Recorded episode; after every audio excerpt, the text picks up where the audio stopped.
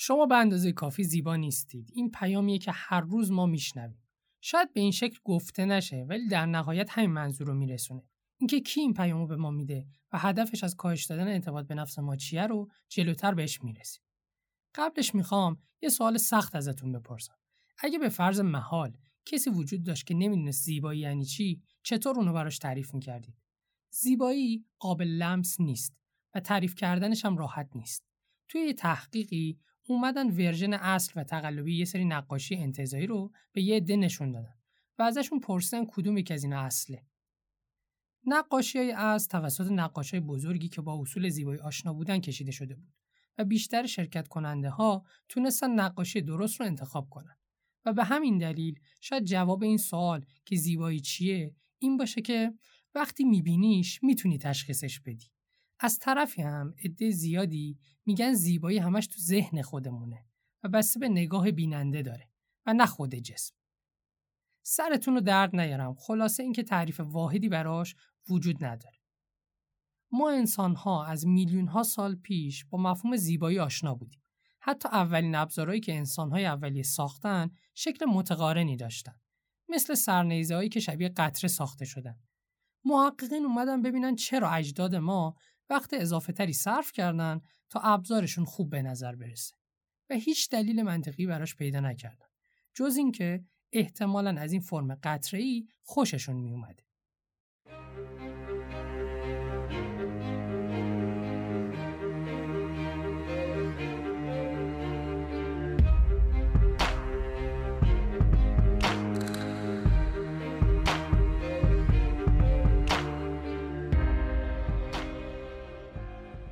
سلام من آرش کلانتر هستم دکتر داروساز از دانشگاه علوم پزشکی تهران به این قسمت پنجم از فصل دوم پادکست پاددارو عزیزانی که می‌خوان شنونده ما باشن می‌تونن در اپلیکیشن های اختصاصی پادکست مثل Castbox، Apple Podcast و Google Podcast و مابقی پادگیرایی که وجود دارن ما رو search کنن و گوش بدن. برای همراهی بیشتر با ما هم می‌تونید پاددارو رو با spell P O D D A R O U از طریق اینستاگرام، توییتر، تلگرام و لینکدین دنبال کنید. اگر از مطالب منتشر شده توی این پادکست خوشتون اومد، پاددارو رو به بقیه معرفی کنید.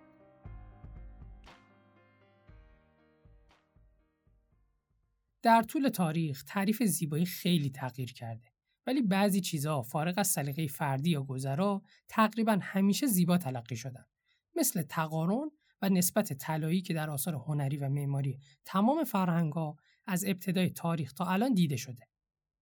این نشون میده که تمام انسانها به طور ذاتی و اسرارآمیزی در مورد زیبایی بعضی چیزا با هم تفاهم دارن. ولی منشه این تفاهم ذاتی چیه؟ همونطور که می‌دونین اجداد ما در طبیعت زندگی می‌کردن و شناسایی تقارن خیلی مهم بوده. چون معنی تقارن در طبیعت این بوده که همه چیز همون طوریه که باید باشه.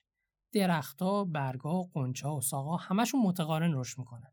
اگر اجداد ما مثلا ساقای شکسته ای رو می‌دیدن متوجه می‌شدن قبل از اونها کسی اونجا بوده و بیشتر حواسشون رو جمع می‌کردن یا مثلا یه میوه غیر متقارن احتمالا برای خوردن سالم نبوده حالا همین موضوع در مورد انتخاب همسر به این ترتیب بوده که اگه فرد صورت متقارنی داشت احتمالا بارور و سالم بوده و به همین دلیل هم آدمای بیشتری خواهانش بودن.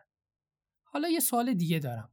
اونم اینه که وقتی کلمه زیبا رو میشنوید اولین چیزی که میاد به ذهنتون چیه؟ به تعداد شنونده های این سوال جوابای متفاوتی وجود داره. یه منظره، یه نقاشی، یه ساختمون، یه چهره، یه آسمون پرستاره یا مادری که نوزادش رو بغل کرده.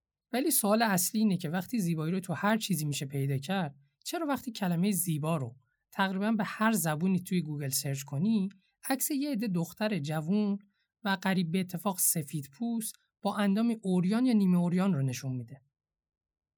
این چیزی که می‌خوایم توی این اپیزود در موردش بیشتر صحبت کنیم. در مورد محدود کردن مفهوم زیبایی و به وجود اومدن استانداردهایی که بر طبق اونا آدما به دو دسته زشت و زیبا تقسیم میشن. تو سال 1400 شمسی و 2021 میلادی که این پادکست داره ضبط میشه استانداردهای زیبایی در خیلی از کشورهای دنیا برای خانما داشتن پوست صاف و جوون بدون ایراد، بینی باریک، لب بزرگ، ابروی پرپشت، داشتن بدنی با فرم ساعت شنی و شکمی صافه. برای آقایون هم داشتن قد بلند، موهای پرپشت، هیکل عضله‌ای و داشتن بدنی وی شکله. این استانداردها چطوری به وجود اومدن؟ یا شاید سوال اصلی اینه که کی اینها رو به وجود آورده؟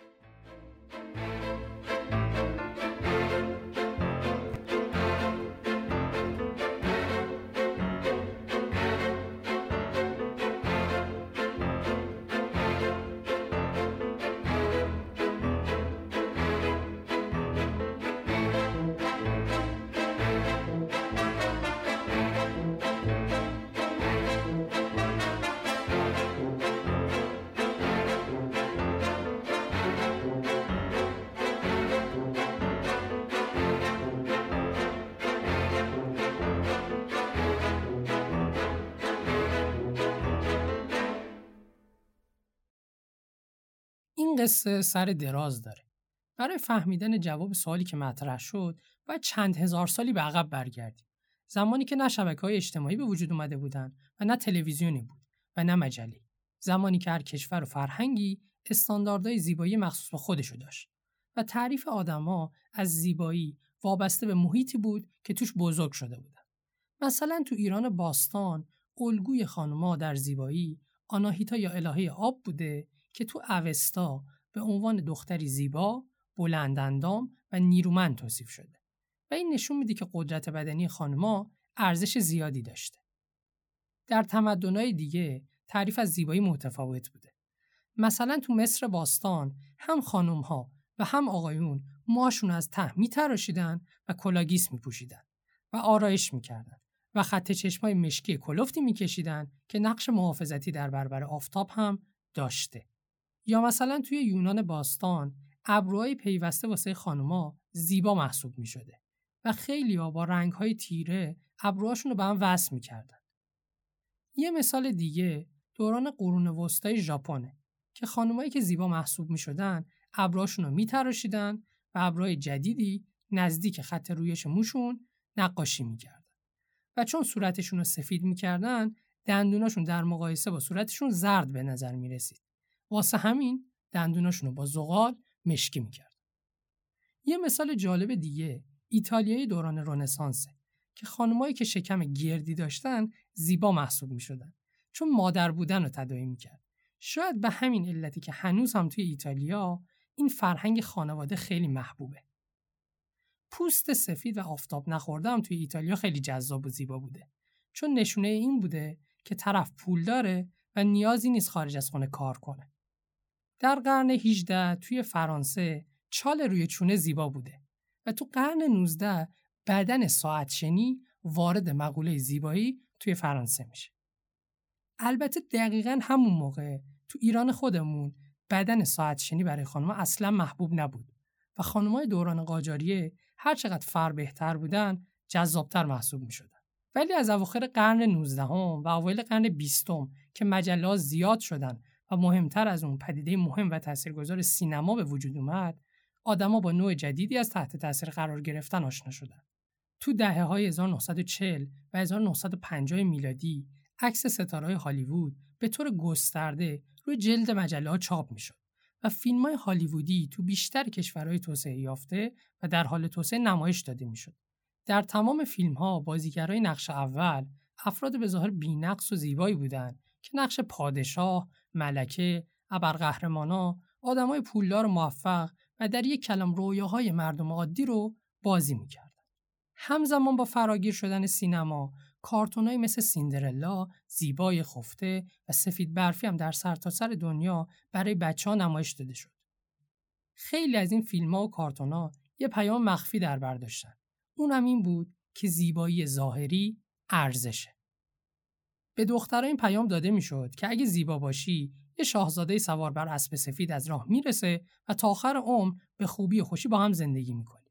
و به پسرها هم این پیامو می‌دادن که کافی زیبا و جذاب باشی تا همه قبولت داشته باشن و دخترها برای داشتنت صف بکشن.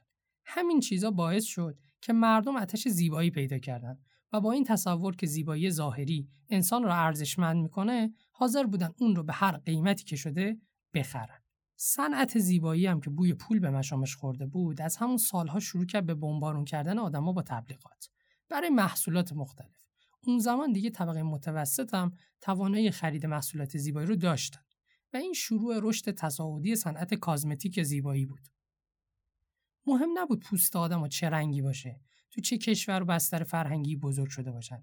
ایدئال خیلیا از زیبایی تبدیل شده بود به ویژگی های بارز اروپایی تبارها. محصولات روشن کننده پوست تو همه کشورهای دنیا به یکی از پرطرفدارترین محصولات تبدیل شده بود. رنگ کردن و روشن کردن موها خیلی عادی شده بود. لبهای باریک و ابروهای نازک نشونه زیبایی بودند. کمر باریک هم جزو بایدها بود. البته از تاثیر تلویزیون هم نباید چشم پوشی کنیم. مثلا یه جزیره هست به اسم فیجی. قبلا تو این جزیره اگه به یه نفر می‌گفتی چاق شدی تعریف خیلی خوبی بود. باعث خوشحالی اون فرد می‌شد. چاق بودن نشون دهنده ثروتمندی، سلامت و زیبایی بود. اما چند سال بعد از ورود تلویزیون به این جزیره همه چی عوض شد. دخترای نوجوان سعی می‌کنن لاغر بشن و دوست نداشتن شبیه مادرها و مادر بزرگاشون باشن. علاوه بر اون دچار افسردگی یا مشکلات تغذیه‌ای مثل بولیمیا می‌شدن. بولیمیا اختلالیه که باعث میشه فرد همیشه احساس کنه چاقه و بعد از پرخوری عصبی دستش رو توی حلقش کنه و سعی کنه بالا بیاره تا چاق نشه. این مشکل به این خاطر پیش اومد که دخترای نوجوان شروع کردن به مقایسه خودشون با زنای لاغری که در آمریکا یا استرالیا و یا انگلیس به خاطر داشتن بدن لاغر زیبا تلقی می شدن. توی اون دوران دختران 17 تا 18 ساله دچار مشکلات روانی زیادی شدن. صنعت زیبایی هم تمایلی نداشت مخاطبای تبلیغاتش رو به بزرگسالا محدود کنه اگر می‌تونست بچه ها رو هم تحت تاثیر قرار بده و این حس رو در اونا به وجود بیاره که خودشون به اندازه کافی زیبا نیستن می‌تونست به وجود اومدن یه نسل مصرف کننده رو تضمین کنه همین طوری بود که یک عروسک بلند و چشمابی با قد بلند و کمر باریک تبدیل شد به یکی از محبوب ترین اسباب بازی تمام دوران ها. باربی باربی عروسکی که نسبت بدنش در واقعیت دست نیافتنیه مگر با عملهای جراحی اگر یه آدم واقعی بود چربی بدنش 20 درصد از حالت نرمال کمتر بود و با مشکلات جدی سلامتی یا جمله قطع شدن سیکل قاعدگی روبرو می‌شد. با این حال این عروسک جای خودش رو توی دل بچه ها باز کرد و واسه خیلیاشون تبدیل به الگوی ناسالم شد. تحقیقات زیادی انجام شده در مورد تاثیر باربی روی دختر بچه ها. توی یکی از این تحقیقات متوجه شدن دخترایی که فقط یک بار تو زندگیشون با عروسک بازی کردن احتمال اینکه در آینده دچار اختلالات تغذیه‌ای مثل آنورکسیا بشن افزایش پیدا می‌کنه. آنورکسیا اختلالیه که باعث ایجاد میلی وسواسی برای کاهش وزن میشه و درنچه فرد از خوردن غذا امتناع می‌کنه. بعد از یک مدت باربی سخنگو هم به بازار اومد. جمله‌ای می‌گفت مثل من عاشق خرید کردنم یا باشه تو مرکز خرید میبینمت. خرید واقعا عجیب نیست گفتن این جمله به بچه های 5 تا 6 ساله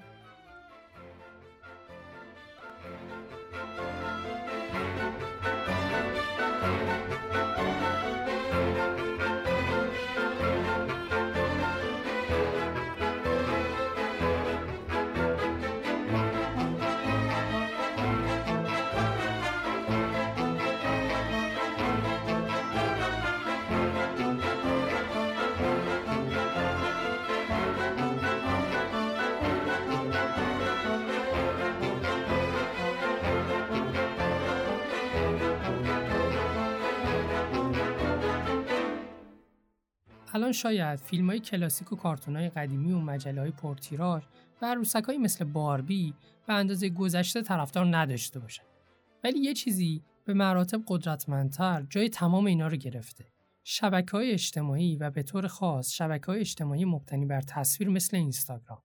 جایی که به طور مداوم و بی پایان خود واقعیمون رو با بهترین عکس های روتوش شده بقیه مقایسه می‌کنیم.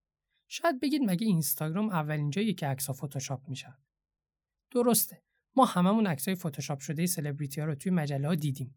ولی تصور کنید برید کنار دکه روزنامه فروشی یه مجله بردارید بازش کنید و به جای عکس فلان بازیگر معروف عکس بدون نقص دوستتون رو ببینید. اون موقع چه حسی راجع به زیبایی خودتون بهتون دست میده؟ تحقیقات نشون داده وقتی ما خودمون رو با عکسای بی‌نقص و edit شده دوستامون در شبکه‌های اجتماعی مقایسه می‌کنیم حس خیلی بدتری داریم. نسبت به زمانی که خودمون با عکسای سلبریتی توی مجله و فیلم ها مقایسه می‌کنیم. چون فکر می‌کنیم فلان بازیگر شغلش ایجاب می‌کنه زیبا باشه. احتمالا کلی هم پول خرج کرده تا این شکلی بشه. ولی دوستای من چی؟ من چه فرقی با اونا دارم؟ چرا اونا اینقدر بی‌نقصن و من نیستم؟ در واقع آدم فکر می‌کنه فقط سلبریتی ها نیستن که ازش زیباترن. الان دیگه خودشو حتی با آدمای عادی هم نمی‌تونه مقایسه کنه. شاید بگید میشه با ذکر اینکه عکس روتوش شده است از به وجود اومدن این حسای بد جلوگیری کرد. مثل کاری که فرانسه کرد. یه قانونی تصویب کرد که باید زیر عکسای فتوشاپ شده مدل ها عبارت عکس روتوش شده ذکر بشه. ولی مشکل اینه که خیلی وقتها ما عکسایی رو می‌بینیم که حتی مطمئنیم واقعی نیستن و روتوش شدن. ولی با این حال میگیم کاش منم این شکلی بودم. تو اینستاگرام مسئله لایک و کامنت هم مطرحه. یه تحقیق جالبی نشون داد وقتی یکی واسه یکی دیگه کامنت می‌ذاره و زیبایی ظاهریش تعریف می‌کنه باعث میشه شخص سوم که صرفا بیننده بوده کمتر حس خوب رو در مورد خودش داشته باشه. و وقتی شما هر روز عکسای روتوش شده بقیه رو می‌بینید دنبال می‌کنید لایکاشون رو می‌بینید و کامنتاشون رو می‌خونید احتمالا دلت می‌خواد یه بار تو همین کار رو امتحان کنی. فقط یه دستکاری کوچولو. اما اگه امروز این کار رو انجام بدی احتمالا فردا و پس فرداش هم باز دوباره عکس edit شده پست می‌کنی. احتمالا همون عکس edit شده رو یه عالمه آدم لایک می‌کنن و کلی کامنت مثبت میدن بهت. ولی تو که خودت می‌دونی عکس عکس واقعی تو نیست حس می‌کنی لایک ها برای همون عکس روتوش شده است. همینطوری میفتی توی چرخه بیپایان تا جایی که دیگه فقط به ادیت عکس راضی نمیشی حس می‌کنی باید خودت رو تغییر بدی تا شبیه عکسات بشی اینجا جاییه که تو مطمئن شدی بخشی از ظاهر تو دوست نداری. ممکنه حتی یه لیست تهیه کرده باشی تا توی ذهنت از تک تک چیزایی که اعتماد به نفستو میاره پایین تغییرشون بدی. جای جوش، حلقای تیره دور چشم، چین و چروک، سلولیت، پیشونی بلند، چونه کوتاه، چربی دور شکم، همه اینا می‌تونه باشه. این لیست لیست خریده. الان آماده خریدنی. آماده پول خرج کردن برای خریدن زیبایی. دنبال کسی میگردی که بتونی بهش اعتماد کنی و راهنماییت کنه که از کجا شروع کنی. دقیقا اینجاست که سر و کله اینفلوئنسرها و beauty blogger ها پیدا میشه. سالیان ساله که مردم دوست دارن بدونن آدمای معروف و پولدار تو وقتای آزادشون چیکار می‌کنن و زندگیشون چطور میگذره. قبلا باید از طریق مجله ها و وبسایت ها پیگیر می شدن ولی الان با وجود شبکه های اجتماعی یه پنجره به زندگی اونا باز شده که خودشون داوطلبانه جزئیات زندگیشون رو با ما در میون می‌ذارن که حس صمیمیتر و شخصیتری هم داره و یه حس دوستی کاذب رو به وجود میاره ولی با وجود این حس به ظاهر خوب کاری که اینفلوئنسرها در نهایت می‌کنن اینه که باعث میشن تو خودت رو زیر سوال ببری. چهرت رو بدنت رو زندگیت رو. همونطوری که گفتم این اتفاق محدود به اونها نیست. ما حتی با دیدن عکسای دوستان خودمونم ممکن این حسا رو داشته باشیم. ولی مسئله ای که وجود داره اینه که اینفلوئنسرها با همین حسایی که در ما ایجاد می‌کنن پیشرفت می‌کنن. چه از لحاظ محبوبیت و چه از لحاظ مالی. چون اسمشون دقیقا با خودشونه. باید بتونن روی تو تأثیر بذارن. هر روز نیازهای جدیدی در تو به وجود بیارن و در واقع اون لیست بلند بالای تو رو هر روز طولانی تر کنن. به طور مداوم اعتماد به نفس تو میارن پایین و بعد خودشون راه حلش رو بهت معرفی می‌کنن و تو با کمال میل و احساس رضایت محصولات معرفی شده رو می‌خری. همه این کارها رو هم به اسم خود مراقبتی به تو عرضه می‌کنن. به حالتی که انگار این محصولات رو اگه نخری و استفاده نکنی بیخیال زندگی و خودت شدی و از خودت مراقبت نمی‌کنی. برای اینکه خیالشون راحت باشه که تو همیشه دنبالشون می‌کنی باید یه خط نامرئی که بینتون وجود داره رو همیشه حفظ کنن. باید در تو حس واقعی بودن این رابطه یه طرفه رو ایجاد کنن. ولی باز هم نباید اون فاصله که بینتون وجود داره فراموش بشه و همیشه اون نیاز به دنبال کردن در تو وجود داشته باشه. ممکنه دنبال کردن اینفلوئنسرها اولش سرگرم کننده باشه. ولی اگه واقع بینانه بهش نگاه کنی می‌بینی این فقط یه راه جدیده. برای فروش چیزایی که صنعت زیبایی میگه تو بهش احتیاج داری. ما از دریچه اینستاگرام این آدما رو می‌بینیم که زندگی ای دارن. عاشقن خوش میگذرونن یا عالم درآمد دارن و میلیون ها نفر دوستشون دارن. و ما ناخداگاه حس می‌کنیم اگه این شکلی نبودیم ما هم می‌تونستیم همین زندگی رو داشته باشیم. اما واقعیت چیز دیگه ایه. یکی از خوشحالترین آدمای شبکه های مجازی خونش بغل داروخانه ماست.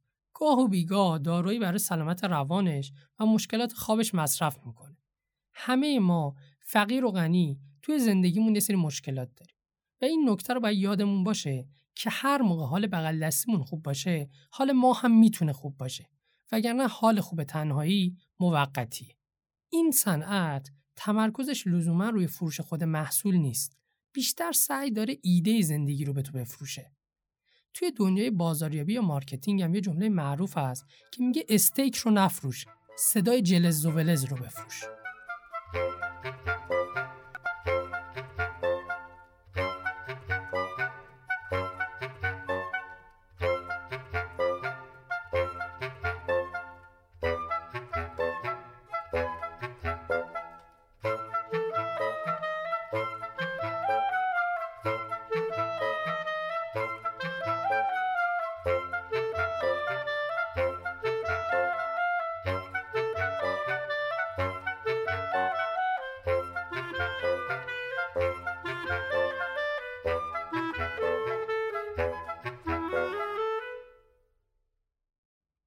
حتما تا اینجا متوجه شدید که بیشتر تبلیغاتی که ازشون حرف زدم خانوما رو نشونه گرفته بود. چون هزاران ساله که به دختر بچه ها یاد میدن که قرار هویتشون بر اساس ظاهرشون تعریف بشه و هر چقدر ظاهر زیباتری داشته باشن ارزش بیشتری هم دارن. حتی گفتن جمله‌ای مثل مردا با چشم عاشق میشن و زنا با گوش به این آموزش دامن می‌زنه.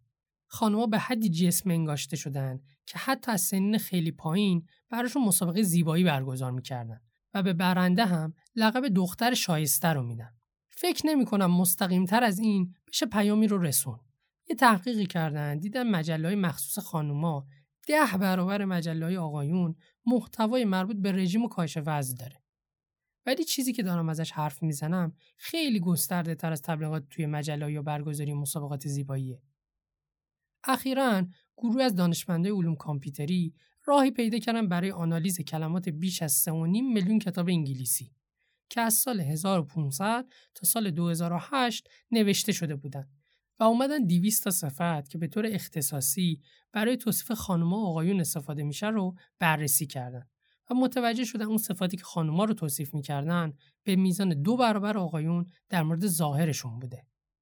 خوشگل، زیبا، قشنگ، دلفریب، دلربا نمونه از صفاتی بودن که در مورد خانوما زیاد ازشون استفاده می شده و در مقابل کلماتی که برای آقایون استفاده می شده در توصیف ویژگی شخصیتیشون بوده مثل وفادار، با مسئولیت، ماجراجو، با وقا. ممکنه بگید این فقط تو کتاب است ولی اینطور نیست. سال 2017 اومدن یه نظرسنجی کردن از افراد بزرگسال تو آمریکا و پرسیدن به نظر شما جامعه چه ویژگی رو در خانمها ارزشمند می‌دونه بیشترین جواب با اختلاف جذابیت ظاهری بود و وقتی همین سال رو در مورد آقایون پرسیدن بیشترین جوابا به ترتیب داشتن صداقت، اخلاق، کسب موفقیت های حرفه‌ای و مالی بود. بعدش اومدن همین سوال رو از نوجوانا پرسیدن و در جواب اینکه چه ویژگی در دخترها ارزشمند دونسته میشه باز بیشترین جواب جذابیت ظاهری بود. با این تفاوت که این بار حتی درصد بیشتری از پاسخ دهنده ها نظرشون این بود. و در مورد پسرها بیشترین جوابها به ترتیب قدرتمند بودن، سرسخت بودن، جاه طلب بودن و داشتن توانایی رهبری کردن بود. بعضی تحقیقات هم نشون داد ظاهر خانمها مثل وزنشون و میزان آرایششون حتی می‌تونه روی درآمدشون هم تاثیر داشته باشه. با تمام منصاف نباید تعجب کنید اگه بگم بر طبق آخرین آمار حدود 87 درصد عملهای زیبایی تو جهان روی خانمها انجام میشه. البته نباید این نکته رو فراموش کرد که با وجود اینکه تمرکز صنعت زیبایی بیشتر روی خانماست ولی فقط مختص به اونا نیست. از آقایون هم انتظار میره که در چارچوبای خاصی بگنجن تا جذاب به نظر برسن و در طول تاریخ هم استانداردهای زیبایی آقایون هم تغییرات زیادی کرده. مثلا وقتی اجداد شکارچی ما یک جانشین شدن و به کشاورزی رو آوردن به دلیل تحرک کمتر کمی اضافه وزن پیدا کردن و هیکل بزرگتر نشونه قدرت بدنی بیشتر و در نتیجه تولید محصول بیشتر شد و ایدئال محسوب می‌شد ولی در مقابل در یونان باستان بدنهای ازولهی و بدون چربی جذاب بودن که اینو با دیدن مجسمه‌ای که از اون دوران باقی موندن میشه متوجه شد. بدن خیلی از این مجسمه ها در زندگی واقعی حتی با سالها تمرین و ورزش به دست نمیاد. یا مثلا مردای رومی صورتشون رو سفید می‌کردن تا نامیرا به نظر برسن. چون از هر مردی که خارج از خونه کار می‌کرد انتظار می‌رفت پوستش آفتاب بخوره و سوخته بشه. در چین هم مردهایی که میذاشتن ناخونشون بیش از حد بلند بشه نشونه ثروت و زیبایی بود. چون اونها معمولا کارهای یدی انجام نمی‌دادن یا غلام و نوکر داشتن. صنعت زیبایی تا مدتهای زیادی تمرکزش بیشتر روی زیبایی خانم ها بود. ولی اومدن با خودشون گفتن چرا نصف آدمای کره زمین رو از این بازار بزرگ اقتصادی حذف کنیم؟ وقتی می‌تونیم براشون نیازهایی به وجود بیاریم و به واسطه اون نیازها محصولاتمون رو بفروشیم. همین شد که توجه این صنعت به زیبایی آقایون تو سالهای اخیر بیشتر از هر زمان دیگه ای شده و تعریف ما رو از مرد ایدئال تحت تاثیر قرار داده. مثلا شما برید از مادر بزرگ پدر بزرگای ما بپرسید ویژگی مرد ایدئال چیه؟ هیچ کدومشون نمیگن مردی که six pack داشته. ولی تصور نسل جوون از مرد ایدئال مردی که هیکل ورزیده‌ای داشته باشه قد بلندی داشته باشه موهاش پرپشت باشه جوش رو صورتش نباشه و بوی عطر ادکلن بده. این تصور همونطور که قبلا گفتم به شدت تحت تاثیر رسانه و شبکه های اجتماعیه. آقایون ممکنه عکسی رو ببینن از مدلی که six pack ش کاملا زده بیرون و با خودشون فکر کنن چرا منی که اینقدر ورزش می‌کنم بدنم این شکلی نمیشه. چیزی که ممکنه فراموش کنن اینه که برای گرفتن خیلی از این عکس‌ها اون مدلی که قراره ازش عکاسی بشه از چند روز قبل از عکاسی نباید آب به میزان کافی بخوره و باید دهیدره بشه. به جز این makeup artist ها با گذاشتن سایه روی رد عضلاتش اونا رو bold تر می‌کنن و با نورپردازی درست این سایه حتی بیشتر هم میشن. بعد از تمام این کارها تازه فتوشاپ و edit عکس‌ها شروع میشه. و خیلی از این افراد از طریق همین فیزیکی که دارن پول در میارن و مربیای بدنسازی و مشاوره های تغذیه شخصی هم دارن. ورزش کردن یا باشگاه رفتن به هیچ وجه بد نیست. خیلی هم خوبه. ولی تا جایی که برای داشتن بدن ایدئالی که می‌خوایم سلامتی خودمون رو آسیب نزنیم. برای داشتن عضلات بزرگتر داروهای هورمونی مثل استرویدها مصرف نکنیم. شاید بزرگترین مشکلی که استانداردهای زیبایی در آقایون داره اگه پسری برگرده بگه من به خاطر بدنم و فشاری که رومه اعتماد به نفسم اومده پایین بیشتر از دختری که همین حرف رو بزنه قضاوت میشه و ممکنه بشنوه که تو به اندازه کافی مرد نیستی. ولی حقیقتش اینه که صنعت زیبایی دختر و پسر و زن و مرد سرش نمیشه. همه ما مصرف کننده ایم و هممون تحت فشار تبلیغات رسانه اگر اجازه ندیم آقایون حرفشونو بزنن و خودشونو ابراز کنن ما هم به این تصور غلط دامن زدیم و به ایجاد اختلالات روان مثل افسردگی و استراب توی آقایون کمک کرد.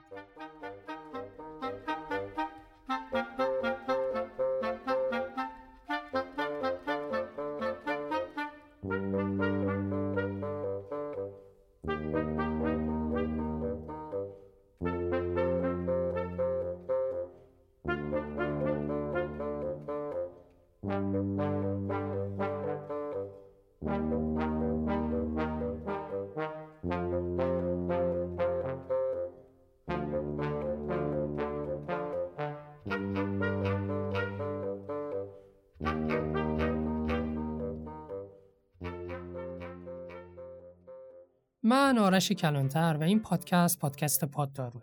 پادکست پاددارو یه پادکست سلامت محوره که الان داره یه ساله میشه. ما در مورد هر چیزی که سلامت جسم و روانمون رو تهدید کنه صحبت می‌کنیم. سعیم می‌کنیم موضوعاتمون بکرتر باشه و در این حال جذاب و کاملا علمی. اگر از محتوای این پادکست خوشتون اومد ما رو در شبکه های مجازی و در واقعیت به بقیه معرفی کنید.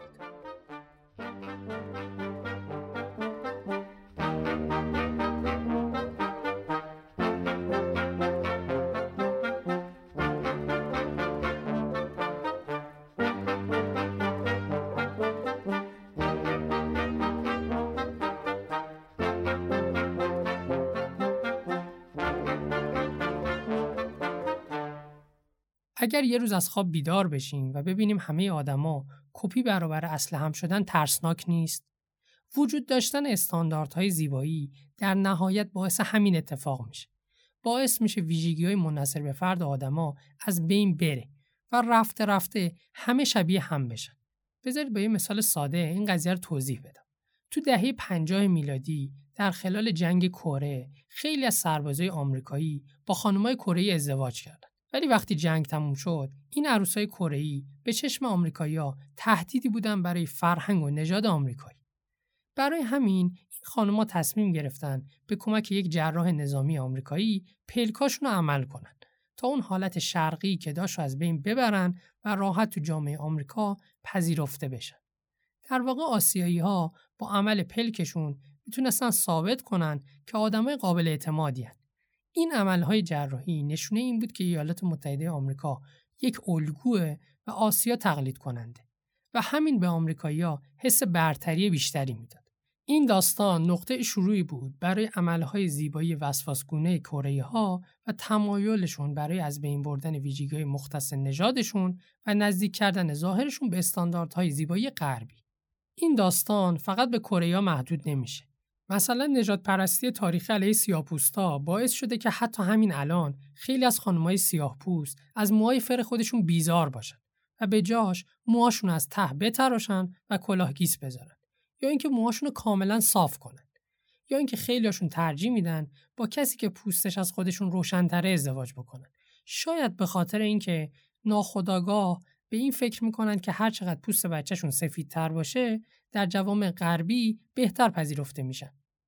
ولی اتفاق عجیبی که افتاده اینه که صنعت زیبایی در غرب همین ویژگی هایی که قوم ها و نجات های مختلف سعی دارن محوش کنن وام گرفته و به عنوان استاندارد زیبایی معرفیشون کرده. مثلا همین رنگ پوست. الان یکی از معیارهای زیبایی برای سفید پوستا برونزه و تیره کردن پوسته. یا مثلا خیلی از سیاه پوستا دیگه موهاشون نمیبافن ولی از این طرف بافتای آفریقایی مد میشن.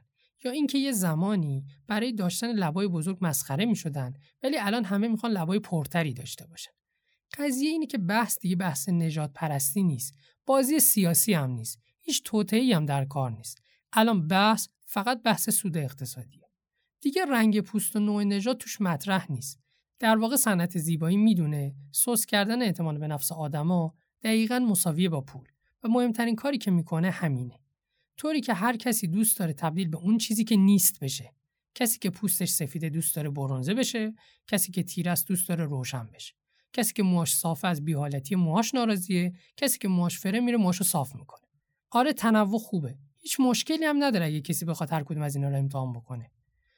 درست پولتو مصرف می‌کنه ولی حداقل اگه پشیمون شدی می‌تونی به حالت اول برگردی.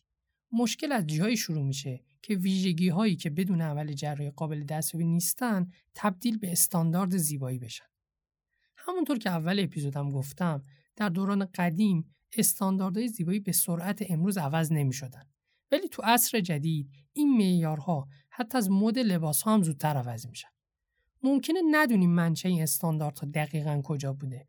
ممکن نفهمیم استاندارد جدید دقیقا از کی شروع شده.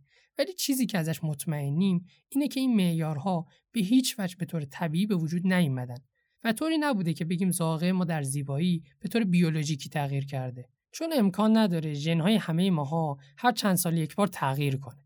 پس چرا باید بخوایم بدن یا صورتمون رو ببریم زیر تیغ جراحی و یه تغییر همیشگی توش ایجاد کنیم و شبیه اون الگوی موقتی و مصنوعی زیبایی بشیم. سوء برداشت نشه. من نمیگم هر عمل زیبایی اشتباهه. اگر هر کسی درون خودشون نگاه کنه و ببینه به دلایل درست این تصمیم رو گرفته هیچ مشکلی نداره. حتی این جراحی های زیبایی می‌تونن زندگی بعضی از آدما رو عوض کنن. من تمام حرفم اینه که باید آگاهانه تصمیم گرفت نه تحت تاثیر محیط و تبلیغات و برای تایید شدن از طرف دیگران چون خیلی ترسناکه وقتی می‌بینیم سن انجام این عملها خیلی اومده پایین یکی از چیزهایی که عملهای زیبایی رو بین نسل جوان نرمالیزه کرده فیلترهای اپلیکیشن های مثل اسنپچت و اینستاگرامه که بینی رو کوچیک می‌کنن لب و بزرگ می‌کنن صورت رو جمع جور می‌کنن و خلاصه انگار تصویر بعد از عمل رو بهشون نشون میدن. و هر چقدر بیشتر به استفاده از این فیلترها وابسته بشن بیشتر از تناسب صورت واقعی خودشون دل زده میشن و به عملهای جراحی رو میارن. متاسفانه عملهای زیبایی فقط خود فرد رو تحت تاثیر قرار نمیدن و تبعات اجتماعی هم دارن. فراگیر شدن این عملها باعث میشه حتی افرادی که انتخاب کردن به صورت یا بدنشون دست نزنن با دیدن اینکه همه دوستان و اطرافیانشون شبیه الگوی تعریف شده ایدئال شدن خودشون رو زیر سوال ببرن و ویژگی‌های طبیعی خودشون رو ایراد بدونن و اعتماد به نفسشون کمتر و کمتر بشه. حتی ممکنه تا حدودی از جامعه ترد بشن و درگیر افسردگی، استراب یا اختلال خودزشت انگاری یا بادی دیسمورفیک دیسوردر بشن. که در اون فرد به طور وسواسی به یک یا چند ایراد ظاهری کوچیک خودش که دیگران حتی نمی‌تونن ببیننش فکر می‌کنه و از خودش خجالت می‌کشه و از حضور تو خیلی از موقعیت های اجتماعی حتی اجتناب می‌کنه. جدا از درست و غلط بودن این عملها نباید فراموش کنیم که هیچ عمل جراحی بدون ریسک نیست. از آسیب به اعصاب گرفته تا ایجاد لخته خون و حتی مرگ. به جزی این تو سالهای اخیر افراد کلاهبردار و سودجویی پیدا شدن که بدون تخصص جراحی میان این عملا رو انجام میدن و آسیبای جبران ناپذیری به افراد می‌زنن. حتی اگه اینو در نظر نگیریم شما فکر کنید برید یه قسمتی از بدنتون رو عمل کنید و بدون برگشت تغییرش بدید. تا اینکه ده سال دیگه متوجه بشین اون تغییری که ایجاد کردید دیگه زیبا محسوب نمیشه و همه استانداردها جدید شدن و مثلا می‌بینی اون موقع مردم پول میدن تا شبیه ده سال پیش تو بشن مثال سادهش ککمک که تا همین چند سال پیش ایراد بزرگی محسوب می‌شد و با انواع پودرای آرایشی پوشونده می‌شد یا با لیزر محوش می‌کردن ولی الان لوازم آرایشی به وجود اومده مخصوص کشیدن ککمک روی پوست و داشتنشون زیبایی و حتی نوع آرایش به حساب میاد. این تبلیغاتی که هر روز باشون روبرو هستیم ما رو به سمتی برده که به زیبایی طبیعی کمتر اهمیت بدیم و بیشتر کسانی رو تحسین کنیم که برای زیباییشون هزینه کردن. از باشگاه گرفتن بگیر تا همین عملهای جراحی. استانداردهای زیبایی هیچ وقت قرار نیست ثابت بمونن و ما هیچ وقت قرار نیست به زیبایی ایدال برسیم. هیچ وقت هم نخواهیم رسید. چون اگر برسیم دیگه چیز جدیدی فروخته نمیشه و دیگه سودی تولید نمیشه. طبیعت این صنعت همینه که آدما رو در چرخه بی پایان خواستن و هیچ وقت نرسیدن بندازن.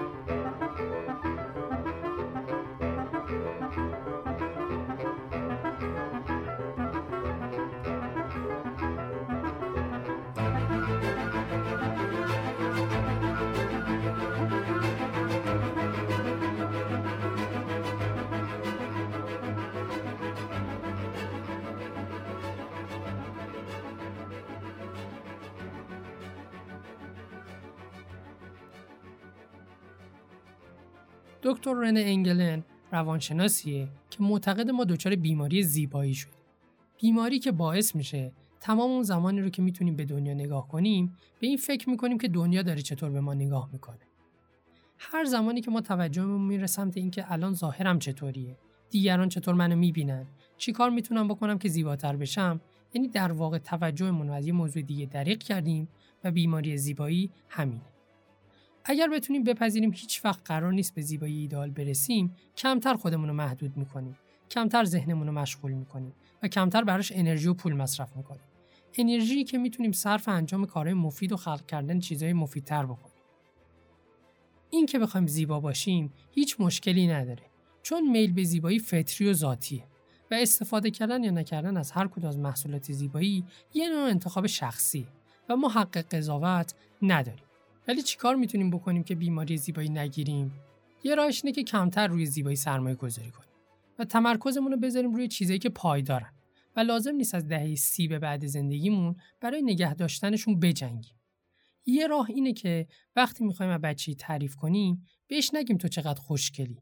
در واقع تنها چیزی نباشه که بهش میگیم. می‌تونیم بگردیم دنبال خصوصیاتی ازش که توی آینه دیده نمیشه. مثلا بهش بگیم چقدر تو مهربونی چقدر باهوشی. یه راه دیگه اینه که بدنمون رو به شکل مجموعی از قسمت برای اینکه دیگران نگاهش کنن نبینیم و خودمون رو به صورت تمام و کمال ببینیم. به عنوان انسانهای کاملی که صفات ارزشمندتری از ظاهر دارن. همونطوری که عزیزانمون رو به خاطر تمام چیزایی که هستن دوستشون داریم نه به خاطر ظاهرشون. خودمون رو هم باید همونطوری دوست داشته باشیم. البته این کار با وجود همه تبلیغات و تصاویری که در تمام این سالها دیدیم کار ساده ای نیست. ولی نباید فراموش کنیم که ما فقط بر اساس چیزایی که تو رسانه و شبکه‌های اجتماعی می‌بینیم تصمیم گیری نمی‌کنیم. خودمون می‌تونیم فکر کنیم. در واقع هیچ کس نه کاملا تحت تاثیر محیطه و نه کاملا همه چیز تحت کنترل خودشه. چالش اصلی ما اینه که بتونیم یه تعادل ایجاد کنیم بین این دو حالت و بتونیم تا حدی بر طبق قوانین خودمون زندگی کنیم و نه قانونایی که بهمون دیکته میشه. تبلیغاتی رو به ما نشون میدن که وقتی طرف از محصولی استفاده می‌کنه تو کوچه و خیابون همه براش قش می‌کنن. و این حس رو ایجاد می‌کنن که تو برای اینکه احساس کنی زیبایی باید به تایید دیگران برسی. و ما تا وقتی نگاهمون به دیگران باشه قرار نیست احساس رضایت از خودمون داشته باشه. مسئله مهم اینه که بیشتر آدما اون ایراداتی که ما از خودمون زیر ذره پیدا کردیم رو نمی‌بینن و ما رو به عنوان مجموعه کامل در نظر می‌گیرن. با تمام خصوصیت فکری و اخلاقی و رفتاری. پس اگه اون تصویری که می‌خوایم از خودمون داشته باشیم با اون چیزی که واقعا هستیم فرق می‌کنه نباید بدنمون رو تغییر بدیم. باید تصورمون از خودمون اصلاح کنیم. گاهی اوقات انقدر به بدنمون صرفا به عنوان شیعی که دوست داریم زیبا به نظر برسه نگاه می‌کنیم که روحیاتمون عوض میشه. ممکنه بیدلیل در طول روز عصبانی باشیم یا بدخلق باشیم. این می‌تونه واکنش ذهنمون باشه به صرفا جسم داشتن بدنمون. حتی تحقیقات هم نشون دادن که خانمایی که آرش سنگین می‌کنن ویژگی‌های انسانیشون کمتر به نظر میاد. مثلا اینکه کمتر دوستانه و مهربون به نظر می‌رسن. از طرف دیگه خانمایی که در حد معمول آرایش می‌کنن سالمتر با اعتماد به نفس بیشتر و قابل اعتمادتر به نظر میاد. البته این تحقیقات در واقع نتیجه نگاه کالامانند به زنانه و باید توجه کنیم که همه ما انسانیم و نه یه شیعه. ولی گفتن اینکه همه زیبان هم کمکی بهمون نمی‌کنه و اصرار روی زیبایی رو حتی بیشتر از قبل می‌کنه.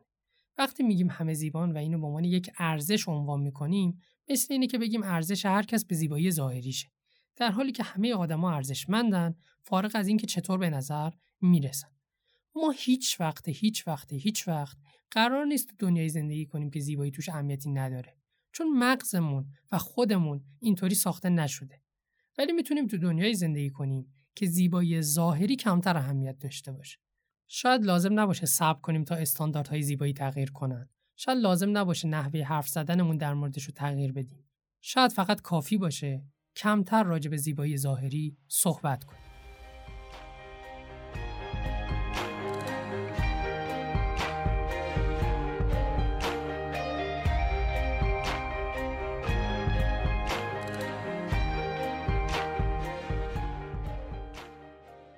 قسمت از پادکست پاددارو هم تموم شد.